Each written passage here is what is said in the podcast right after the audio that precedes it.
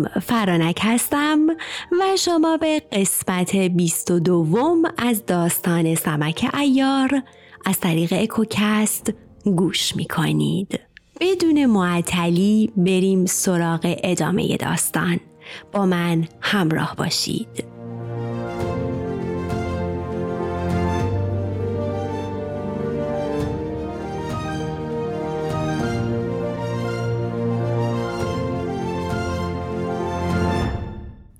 از این طرف وقتی سمک و آتشک از پیش خورشید شاه به سوی ماچین رفتند سمک در آن شهر غریب بود و آتشک نیز آنچنان نبود که همه او را بشناسند. به کاروان سرایی رفتند و اتاقی گرفتند و در آنجا فرود آمدند. دو روز استراحت کردند. روز سوم برخواستند و تمام شهر را گشتند و همه جاها را دیدند. سمک تا خانه آتشک هر جایی که می‌رفت نشانه ای میگذاشت. همه جا را چنان در نظرش آورد که گویی هزار سال است که در آن شهر زندگی می کند. روز بعد به گرمابه رفتند و سر و تنشان را شستند. در گرمابه پیرمردی بود که سمک با او همچون خیشی نزدیک به گفتگو پرداخت. تا اینکه از او پرسید سپه سالار این شهر کیست؟ پیرمرد گفت سپه سالار این شهر کانون است ولی کانون در اینجا نیست شاید برای کاری رفته باشد سمک گفت او برای چه کاری رفته و ادامه داد ای پیر آیا کانون در این شهر کسی را دارد؟ گفت بله او زن و فرزند دارد و خانهاش در بازار گندم فروشان است. او دو پسر دارد. یکی به نام بهزاد و دیگری رزمیار که هر دو پهلوان هستند. سمک باز هم با آن پیرمرد از هر دری سخن گفت تا از گرمابه بیرون آمدند. سمک به آتشک گفت خانه کانون کجاست؟ آتشک پیش افتاد تا به خانه کانون رسیدند. دید که خدمتکاران بر در سرا ایستاده اند. سلام کردند. سمک گفت ما به دیدار سپه سالار شهر کانون آمده ایم. خدمتکاران گفتند سپه سالار در اینجا نیست و برای شکار رفته است. سمک گفت چند روز دیگر می آید. گفتند شاید تا یکی دو ماه دیگر برگردد. سمک گفت آیا در خانه کسی را دارد؟ گفتند دو پسر دارد که به جایش به کارها می پردازند. اگر کاری دارید بگویید. سمک گفت بروید و بگویید دو تن آمده و طلب خدمت می کنند. یکی در خانه رفت و به بهزاد گفت دو نفر آمده و طالب خدمت هستند. بهزاد و رزمیار گفتند آنها را به درون بیاورید. هر دو را به داخل بردند. وقتی داخل شدند احترام کردند و بهزاد و رزمیار نیز پاسخشان را دادند. سمک زبان گشود و گفت ما دو مرد غریبیم و همیشه در خدمت مردان در میاییم آوازه شما را شنیدیم و به این سرزمین آمده ایم. ما آوازه شقال پیلزور که در شهر چین است و آوازه کانون را که در این شهر است شنیدیم. خبر گرفتیم. گفتند که شقال به جنگ رفته و ما او را نیافتیم. به اینجا و به خدمت کانون آمدیم. او را هم ندیدیم. گرچه از دیدن او محروم ماندیم اما وقتی سپه سالار زادگان را در اینجا دیدیم غنیمت دانستیم. بهزاد و رزمیار گفتند پدر ما به شکار رفته. باشید تا بیاید. وقتی پدرمان بیاید به تیمارتان می‌پردازد. چرا که پدرمان مردان را دوست دارد به خصوص اگر غریب باشند. آتشک و سمک تعظیم کردند و همانجا ماندند. بهزاد و رزمیار آنها را نشاندند و همان دم امر کردند تا غذا آوردند و خوردند آنگاه مشغول نوشیدن شراب شدند تا شب شد. سمک بلند شد و تعظیم کرد و گفت ما دو مرد غریبیم و باید آنقدر شراب بخوریم که بیادبی از ما نخیزد و در ما اثر نگذارد و بتوانیم به سرای خود بازگردیم. بهزاد و رزمیار گفتند حال که به خدمت ما آمده اید باید در همین جا بمانید. در همین نزدیکی خانه ای هست که اتاقهای بسیار و باقی نیست دارد. در هر اتاق که بخواهید منزل کنید و آسوده باشید. سمک و آتشک تعظیم کردند. آنگاه آنها را به اتاق بردند و همه چیز را برایشان مهیا کردند. سمک و آتشک در آنجا استراحت کردند و وقتی روز شد به خدمت پسران کانون آمدند و به همین ترتیب در آنجا بودند تا اینکه سه روز گذشت. آتشک رو به سمک کرد و گفت ای پهلوان ما به این شهر آمده ایم که علف بخوریم یا اینکه به جستجوی دلاران باشیم. وقت میگذرد و ما باید به لشکرگاه برویم چرا که اکنون کانون در آنجاست. نباید کاری کنی که ما سرگردان شویم. سمک گفت ای برادر تمام کارها را با احتیاط می‌توان انجام داد و کار از روی بی احتیاطی پشیمانی به بار می آورد. و مرد باید در هر کاری طوری عمل کند که پشیمان نشود. یک مرد وقتی می‌خواهد برای کاری برود و چیزی را به دست بیاورد باید از موفقیت خود مطمئن باشد دیگر اینکه من دلارام را نمی شناسم و نمی‌دانم که کجاست پس به این کار مشغولم تا جایش را بفهمم آتشک گفت ای پهلوان من او را می شناسم و راه رسیدن به جایگاهش را نیز می دانم. سمک ایار گفت امشب کوشش می کنیم بلکه به یاری خداوند بتوانیم کار او را بسازیم. پس ماندند تا شب شد. سمک ایار برخواست و زره پوشید و آتشک نیز زره پوشید و کارد و کمند و هر آنچه به کارشان میآمد برداشتند و از در باغ بیرون رفتند. از قضا بهزاد و رزمیار از وقتی که سمک و آتشک نزدشان آمده بودند هر شب آنها را تعقیب می کردند و هر شب از خانه بیرون آمده و در اطراف خانه می گشتند و مواظب اتاق بودند. آن شب نیز آمده بودند. سمک و آتشک را دیدند که با زره از باغ بیرون رفتند. بهزاد به رزمیار گفت ما نیز باید برویم و مواظب آنها باشیم تا ببینیم چه می‌خواهند بکنند. هر دو به دنبال آنها به راه افتادند و تعقیبشان کردند تا اینکه به زیر کاخ شاه رسیدند.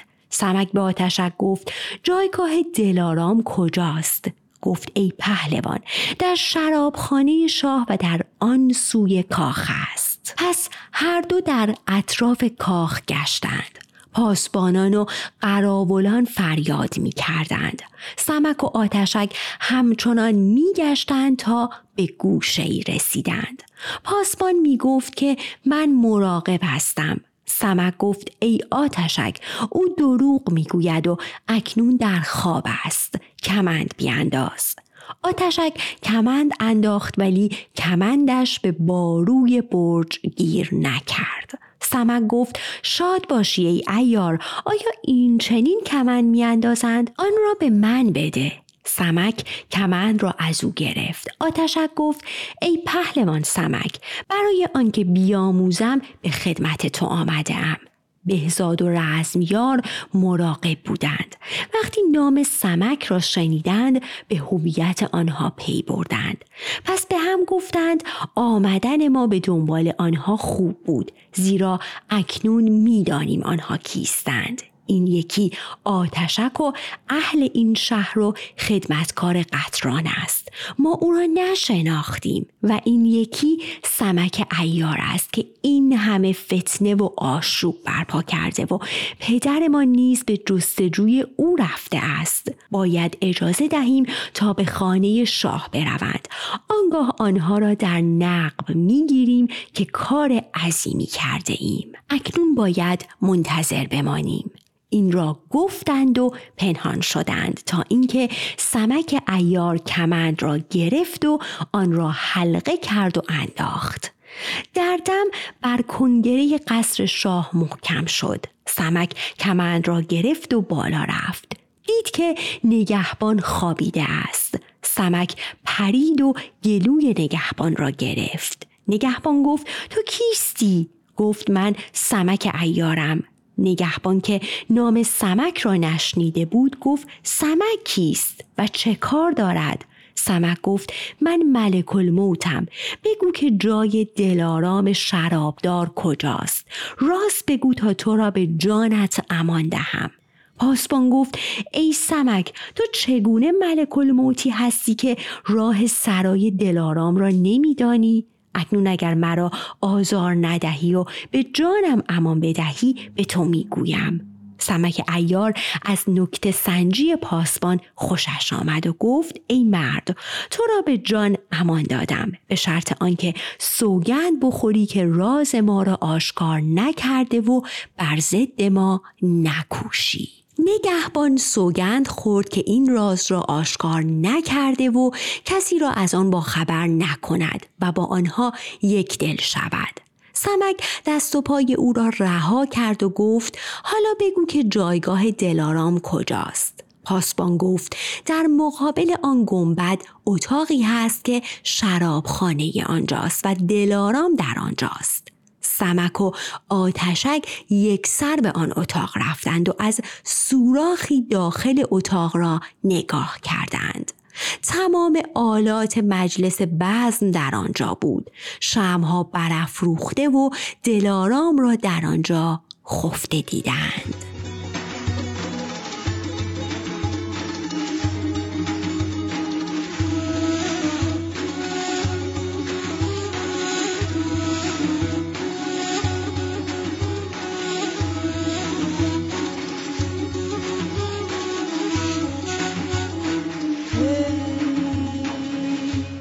آتشک وقتی دلارام را دید گفت ای پهلوان این دلارام من و مایه آرامش روح و جان من است و همین است که مرا حیران کرده. زود دریاب.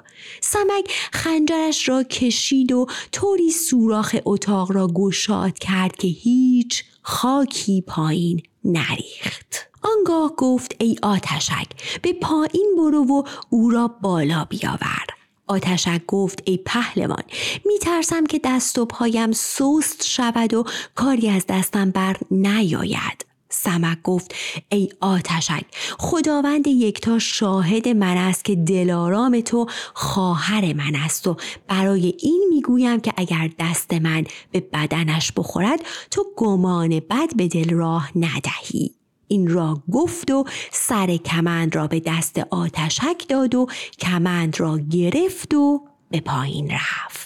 آنقدر آلات مجلس بزم که همه مرصع بودن در آنجا دید و با خود گفت به خداوند یکتا سوگند که از این آلات برای مجلس بزم خورشید شاه می‌برم چرا که برای هیچ مجلسی جز مجلس خورشید شاه سزاوار نیست آنگاه هرچه از آلات مجلس بود چه از جنس زر و چه از جنس نقره همه را در صندوقی گذاشت و بعد از شکافی در اتاق دیگر نگاه کرد. هیچ کس را ندید. صدای کسی را هم نشنید.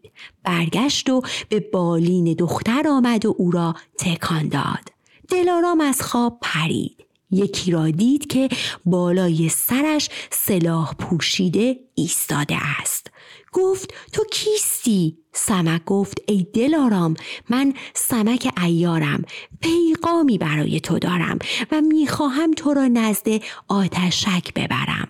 دلارام وقتی نام آتشک را شنید بی حرکت ماند زیرا می‌دانست که آتشک او را دوست دارد. آتشک بسیار نزدش رفته بود اما دلارام وانمود می کرد که او را ندیده است. حال که وز را آنچنان دید ساکت شد. سمک دست و پای او را بست.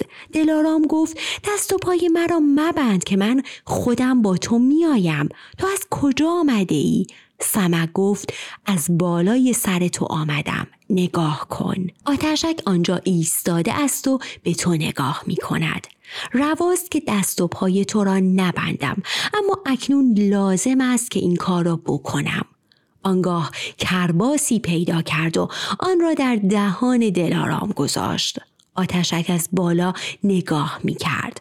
گفت ای پهلوان به خاطر خدا چنین مکن نکند که راه نفسش را بگیرد سمک خندید و گفت نترس به او آسیبی نمی رسد چرا که تخم بادمجان آفت نمی بیند. آنگاه کمند را در تناب صندوق بست که آتشک آن را بالا بکشد. آتشک گفت زورم نمی رسد. سمک گفت پس تو برای چه آمده ای که هیچ کاری را نمی توانی انجام بدهی؟ آنگاه خودش کمند را گرفت و بالا رفت و صندوق را به بالا کشید و گفت ای آتشک به پایین برو و دلارام را با این کمند ببند تا او را بالا بکشم. آتشک کمند را گرفت و پایین رفت. خود را به پای دلارام انداخت و شروع کرد به بوسه دادن بر دست و پای دلارام. سمک بر او بانگ زد و گفت این چه بیادبی است. او را به کمند ببند که وقت میگذرد.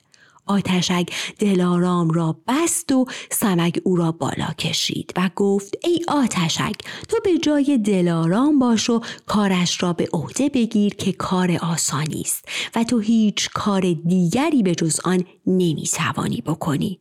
آتشک فریاد زد و گفت ای پهلوان این چه حرفی است که می‌زنی؟ من کجا و شرابداری کجا؟ اگر مرا ببینند می‌کشند. حال که می‌خواهی مرا رها کنی پس دلارام را نزد من بفرست. سمک گفت ای آتشک نمی‌توانم معتمد پادشاه را نزد تو رها کنم که خود هنوز امنیت نداری. پس چگونه از او محافظت می‌کنی؟ اگر او را پیش تو بگذارم کار دیگرگونه می شود و من این کار را نمی کنم. تو همینجا بمان که من رفتم. آتشک فریاد برآورد و گفت ای پهلوان بر جان من رحم آور که بعد از این هر کاری بگویی می کنم. سمک از اظهار عجز آتشک خندش گرفت. کمند را پایین انداخت. آتشک بالا آمد و گفت ای پهلوان کار خوبی می‌خواستی بکنی و مرا به هلاکت افکنی. سمک گفت ای برادر چقدر بر جان خود میترسی؟ من می‌خواستم تو را بیازمایم. نمیدانی که من تو را رها نمی کنم آتشک او را ستود و گفت ای پهلوان نباید دروغ گفت. خیلی ترسیدم. حال دیگر برویم. سمک ایار گفت کجا برویم؟ آتشک گفت از همان راهی که آمده این بازگردیم. سمک ایار گفت از این راه نمی توانیم برویم چرا که بهزاد و رزمیار ما را می گیرند. آتشک تعجب کرد و گفت این چه حرفی است؟ آنها کجا هستند؟ سمک گفت ای آتشک وقتی که ما از باغ بیرون آمدیم آنها پشت سر ما بودند و ما را تعقیب می کردند من مراقب آنها بودم و به تو نگفتم. چرا که می‌دانستم از آنها میترسی. در فلانجا پنهان شدهاند. آتشک گفت ای پهلوان باید زود برویم مبادا که فریاد برآورند و ما را در این سرا بگیرند و ناکام بمانیم. سمک ایار گفت آنها منتظرند تا ما کارمان را انجام دهیم و بازگردیم. آنگاه فریاد برآورند و ما را بگیرند. باید که از گوشه دیگری برویم. آتشگو را تحسین کرد. آنگاه به گوشه دیگری آمدند. آنجا را خالی دیدند. از بالا کمند انداختند و آتشک پایین رفت و صندوق و دلارام را هم به زیر آورد. و پس از آن سمک نیز پایین آمد و کمند را انداخت. آتشک گفت صندوق دلارام را کجا ببریم؟ سمک گفت من گمان کردم که تو همه چیز را میدانی و هر کاری از دست تو برمیآید. اما حالا می‌بینم که هیچ کاری نمی‌توانی بکنی. من اول جایی را فراهم کردم و آنگاه دست به این کار زدم. تو دلارام را بردار و با من بیا. من به خاطر آن به این شهر آمدم که میپنداشتم چون تو اهل این شهر هستی تمام جاها را می‌شناسی حال می‌بینم که تو از من قریبتری و بیان که چیزی بدانی پای در این کار نهاده ای. سمک صندوق را بلند کرد و خود پیش افتاد و آتشک نیز دلارام را بلند کرد و به دنبالش به راه افتاد تا اینکه بر سر کوچه خمار رسیدند. سمک گفت سمت چپ این کوچه خانه ای هست. برو و در بزن. کسی می‌گوید که کیست؟ بگو من آتشک هستم و مرا سمک فرستاده. من نیز با تو هم. آتشک گفت ای پهلوان این خانه کیست؟ سمک گفت این خانه از آن خمار جوان مرد است. آتشک گفت خمار دیگر کیست؟ تو او را از کجا می‌شناسی؟ از وقتی که به این شهر آمده ایم تو به این کوچه نیامدی و با کسی حرف نزدی و من می‌دانم که تو هرگز به این سرزمین نیامده ای و من که اهل همین شهر هستم راه این کوچه را نمی‌دانستم. سمک گفت او همان مردی است که در گرمابه بود. او آن روز با من حرف می‌زد و من راز خود را بر او آشکار کردم و او سوگند خورد و با من عهد بست و نشانی خانه اش را به من داد و این خانه از آن اوست. آتشک او را ستود. هر دو به خانه خمار آمدند. آتشک در زد. صدا آمد که کیست؟ آتشک گفت آشناست. پیرمرد پایین آمد و در را باز کرد و آتشک را دید و گفت تو کیستی؟ گفت من خدمتکار سمک هستم. خمار گفت سمک کجاست و این چیست؟ سمک جلو رفت و سلام کرد. خمار وقتی او را دید شاد شد و او را در آغوش گرفت. آنگاه خودش پیش افتاد و آنها را به درون خانه آورد. اتاقی را خالی کرد و آنها را وارد آن اتاق کرد. سمک و آتشک صندوق و دلارام را بر زمین گذاشتند و خود به استراحت پرداخته همه ماجرا را برای خمار شهر دادند و در همانجا ماندگار شدند. اما از آن طرف بهزاد و رزمیار منتظر بودند تا سمک و آتشک بیایند و آنها را بگیرند. وقتی مدت زیادی گذشت از آنها خبری نشد. بهزاد و رزمیار گفتند اگر نیایند برایمان ننگی باشد. صبر می کنیم تا ببینیم کجا هستند. پس دوباره به انتظار نشستند اما کسی را ندیدند. شگفت کرده. با خود گفتند یعنی کجا رفتند ممکن است گرفتار شده باشند. تا صبح منتظر ماندند و آنگاه بازگشتند. به خانه آمدند همایل انداختند و با چند خدمتکار به خدمت شاه رفتند. تعظیم کردند و گوش کردند تا ببینند هیچ حرفی از آنها به گوش می‌رسد یا نه. شاه امر کرد تا سفره گستردند و غذا خوردند. آنگاه امر کرد مجلس بزم بیارایند. یک نفر به شرابخانه رفت تا آلات مجلس را بیاورد. وقتی به در شرابخانه آمد در بسته بود. در را باز کردند و به درون رفتند. دلارام نبود و شرابخانه نیز به هم ریخته و بسیاری از آلات مجلس را برده بودند. بازگشتند و شاه را از ماجرا آگاه کردند. شاه گفت ببینید شاید دلارام جایی رفته و آلات شرابخانه را نیز با خود برده است. معتمدان شاه آمدند و همه جا را به جستجوی دلارام گشتند اما دلارام نبود. همه درها نیز کاملا بسته بود. گمانشان به دریچه نرفت و هیچ سوراخ و نقبی هم ندیدند. آمدند و به شاه گفتند و از این ماجرا اظهار تعجب کردند. شاه غمگین شد.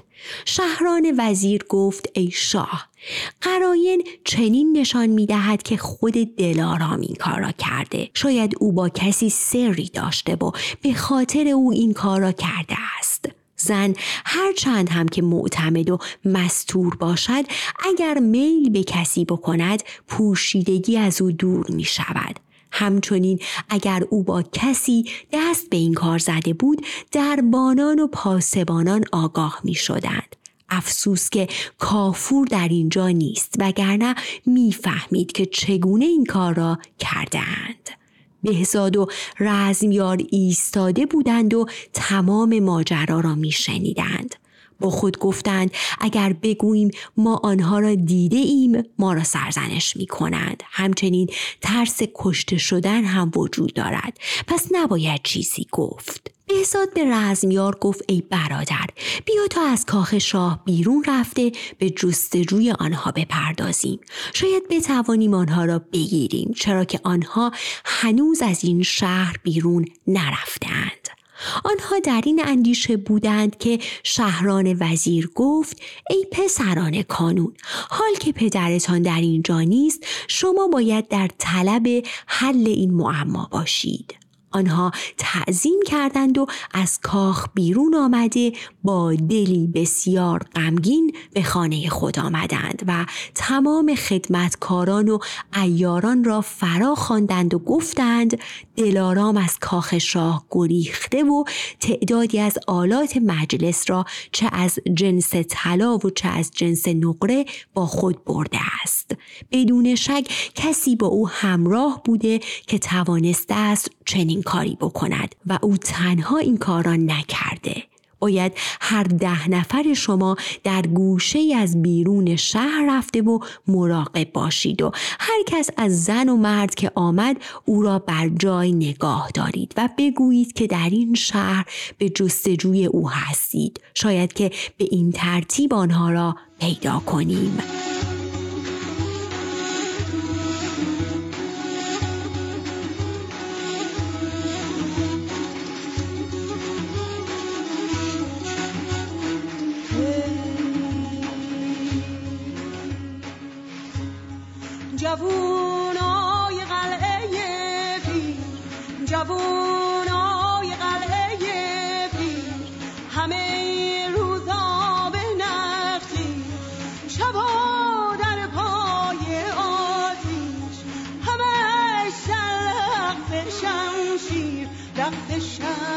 شمشیر نو کار شیر بیش زار شیر بر مرد شیر نقل کار شیر بیش زار شیر بر مزاره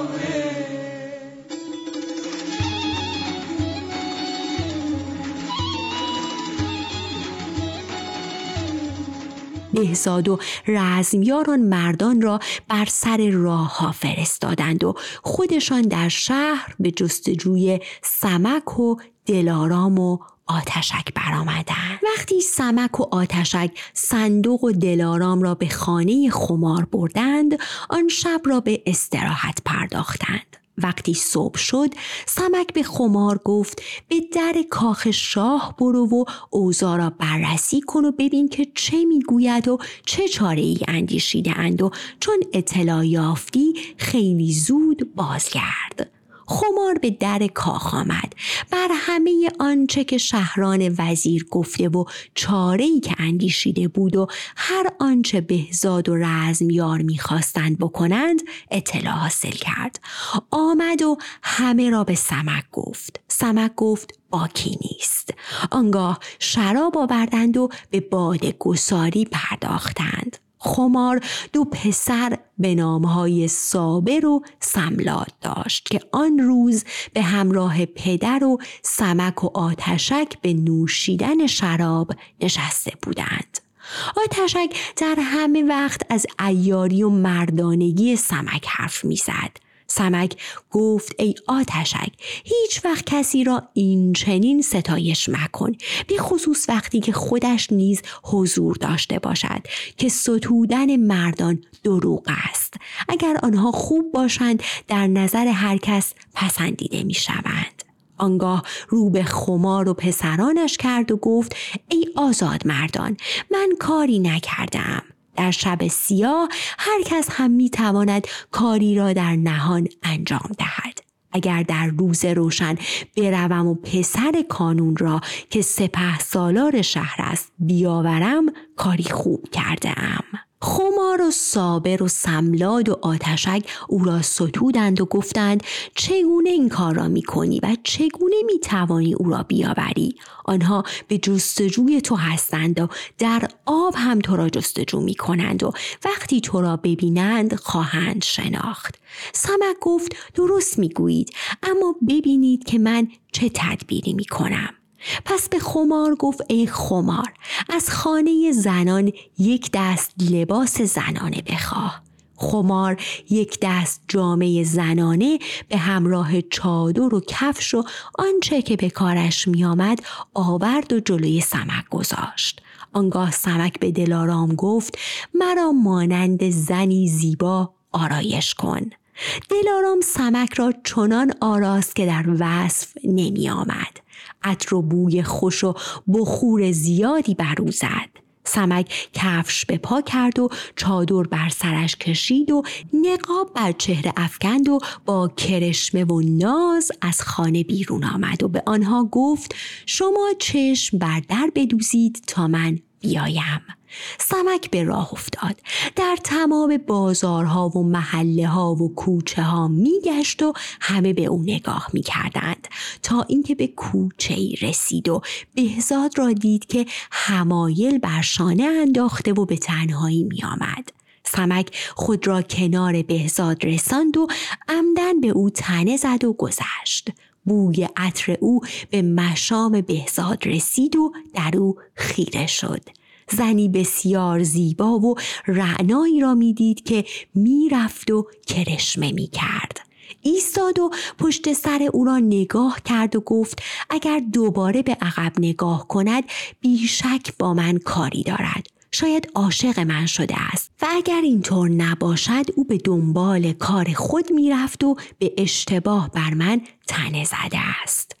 نگاه کنید که زنان چه قدرتی دارند که با یک کرشمه مردی که خود را به شکل زنی درآورده بود آنچنان بهزاد را آشفته کرد و بر جای خود نگاه داشته بود که نمی توانست یک قدم به جلو برود وقتی سمک از کنارش گذشت باز به عقب نگاه کرد و بهزاد را دید که ایستاده و او را می نگرد. سمک به او اشاره ای کرد. یعنی که بیا. بهزاد وقتی اشاره او را دید شاد شد و گفت حال فهمیدم که این زن مرا می‌خواهد. پس پشت سر او به راه افتاد. سمک همانطور که می‌رفت گاه گاهی بر میگشت و پشت سرش را نگاه می‌کرد.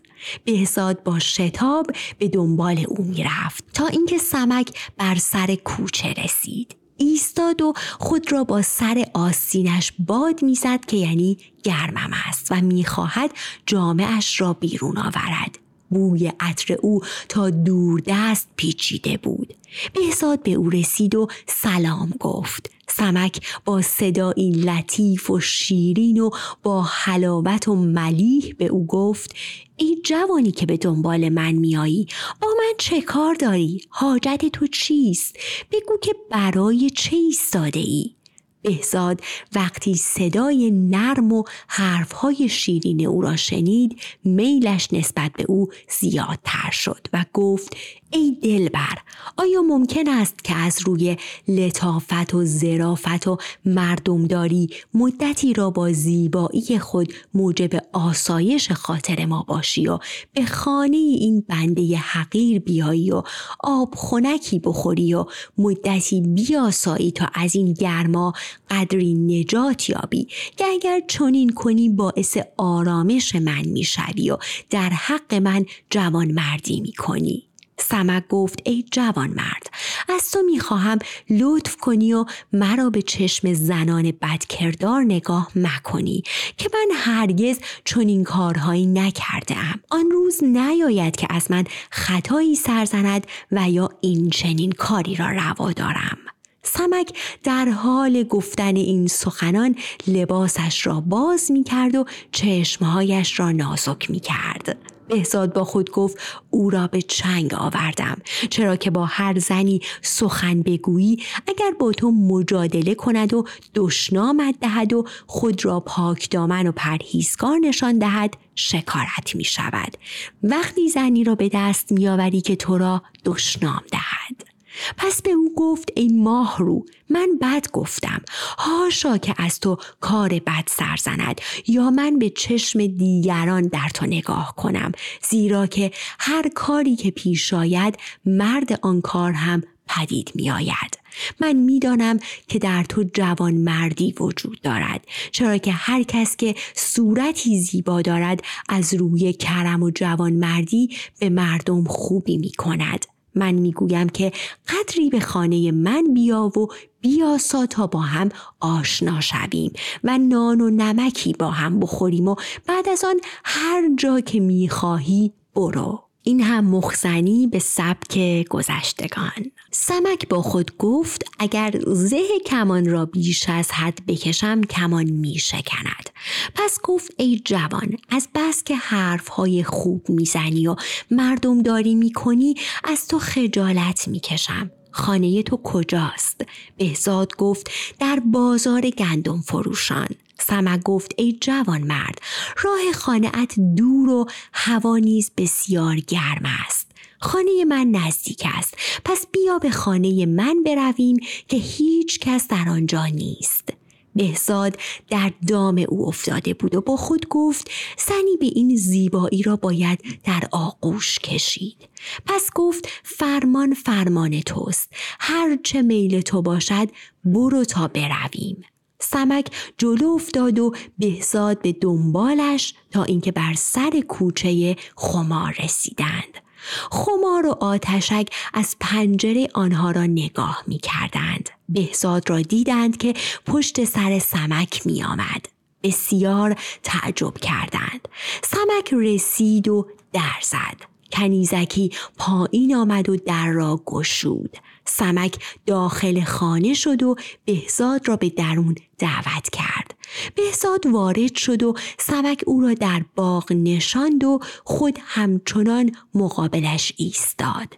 بهزاد گفت ای دلارام بنشین و صورتت را نشان بده. سمک چادر و نقاب از چهره انداخت. ریش او نمایان شد. بهزاد وقتی ریش او را دید ترسید و گفت تو کیستی؟ سمک گفت ای پهلوان زاده مرا نمی‌شناسی؟ من خدمتکار تو سمکم. چرا تو برادرت مراقب من بودید؟ چرا زیر دیوار کاخ شاه در کمین من نشسته و می‌خواستید مرا بگیرید؟ حال ببین که من هم دلارام و آلات شرابخانه را آور... حال ببین که من هم دلارام و آلات شرابخانه را آوردم و هم تو را. بهزاد وقتی اوزا را چنان دید و حرفهای او را شنید سراسیمه خواستا بلند شود و شمشیرش را بیرون بکشد که سمک جستی زد و او را گرفت. آتشک و فرزندان خمار نیز به کمکش آمدند و به اتفاق بهزاد را بستند و بر زمین افکندند و آنگاه به نوشیدن شراب مشغول شدند. خمار و فرزندانش شروع به ستایش سمک کردند. سمک گفت شما از این تعجب می کنید که من به صورت زنان رفتم رو این را آوردم. اما بدانید که تمام مردان دنیا اسیر مکر و حیله زنان هستند. بوی جفت ماده شیران قران را به دام می اندازد. اگر می خواهید بروم و برادر دیگر را هم بیاورم. گفتند ای پهلوان چگونه او را میآوری که این بار بیشک تو را خواهند شناخت؟ سمک از جای بلند شد و گفت ای خمار یک ردا و کلاه بیاور. خمار ردا و کلاهی نو داشت که آنها را آورد و جلوی سمک گذاشت. سمک ردا را پوشید و کلاه را بر سر گذاشت و آن را تا نزدیک چشمش پایین کشید. آنگاه گفت طبق و سرپوشی از جنس زر نیز آوردند. سمک طبق را در زیر بغل گرفت و خود را به مستی زد و از خانه بیرون آمد. مانند مستان خود را به هر طرف میانداخت و در بازار میگشت و به جستجوی رزمیار بود که ناگهان رزمیار را دید که بر سر دکانی نشسته است. نزد او رفت و تعظیم کرد و مانند مستان خود را روی او انداخت و گفت ای پهلوان زاده ای سپه سالار تمام دنیا آیا ممکن است تا قدری مجلس ما را روشن کنی و با من یکی دو جام شراب بخوری؟ من می‌خواهم مدتی از دیدن جمالت آسایش یابم. اگر چنین کنی من هم برای خود عزت و شرفی حاصل می کنم و هم تو برای خود نام و شهرت به دست می آوری. رزمیار از بسیاری اظهار بندگی سمک گفت ای جوان فرمان فرمان توست. سمک زمین ادب بوسید و تعظیم کرد. سمک میوه هایی نیز خریده بود و در طبق داشت. دست رزمیار را گرفت تا به خانه آمدند. خمار و دیگران از بالا نگاه می کردند و از کاری که سمک کرده بود در شگفت بودند. وقتی به خانه رسیدند سمک در زد و آنها در را باز کردند. سمک و رزمیار وارد خانه شدند. وقتی به وسط خانه رسیدند رزمیار یکی را دید که او را بسته اند و به در خانه انداختند. به او نگاه کرد تا ببیند کیست. وقتی خوب نگاه کرد دید که برادرش بهزاد است. بسیار تعجب کرد و گفت ای برادر چه کسی با تو چنین کرده؟ بهزاد گفت همان کسی که تو را به اینجا آورده. رزمیار برگشت و او را نگاه کرد تا ببیند که کیست. سمک و دیگران پریدند و او را گرفتند و در بند کردند و خودشان به نوشیدن شراب پرداختند. مدتی گذشت تا اینکه آتشک برخاست و تعظیم کرد و گفت ای پهلوان آنچه تو گفتی و می‌خواستی انجام دادی. حال کار را تمام کن که دل این بنده در بند است و برای رسیدن به دلارام بیش از این طاقت ندارم. آن روز که در کنار ما نبود روزگار من خوش نبود. حالا هم که هست گویی نیست. دلارام را به من بده. سمک گفت ای برادر بدان که این کار بازی نیست و کارها را نمی‌توان با عجله انجام داد تا ببینم که چه می شود. دلارام از آن توست و در کنار تو است. نه تو از خورشید شاه بهتری نه دلارام تو از محپری بهتر.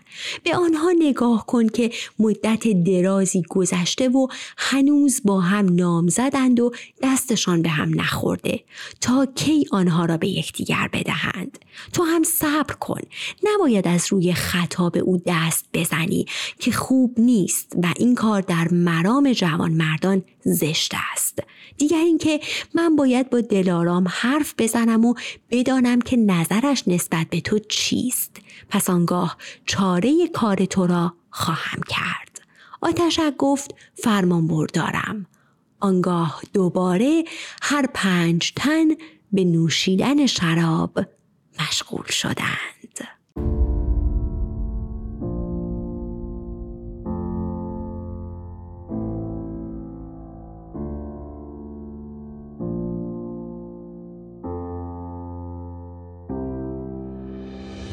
داستان رو تا اینجا نگه میداریم. امان از سمک و ایاریهاش اگر مشتاقید تا ادامه این داستان زیبا و جذاب رو بشنوید با من همراه باشید. براتون بهترین آرزوها رو دارم.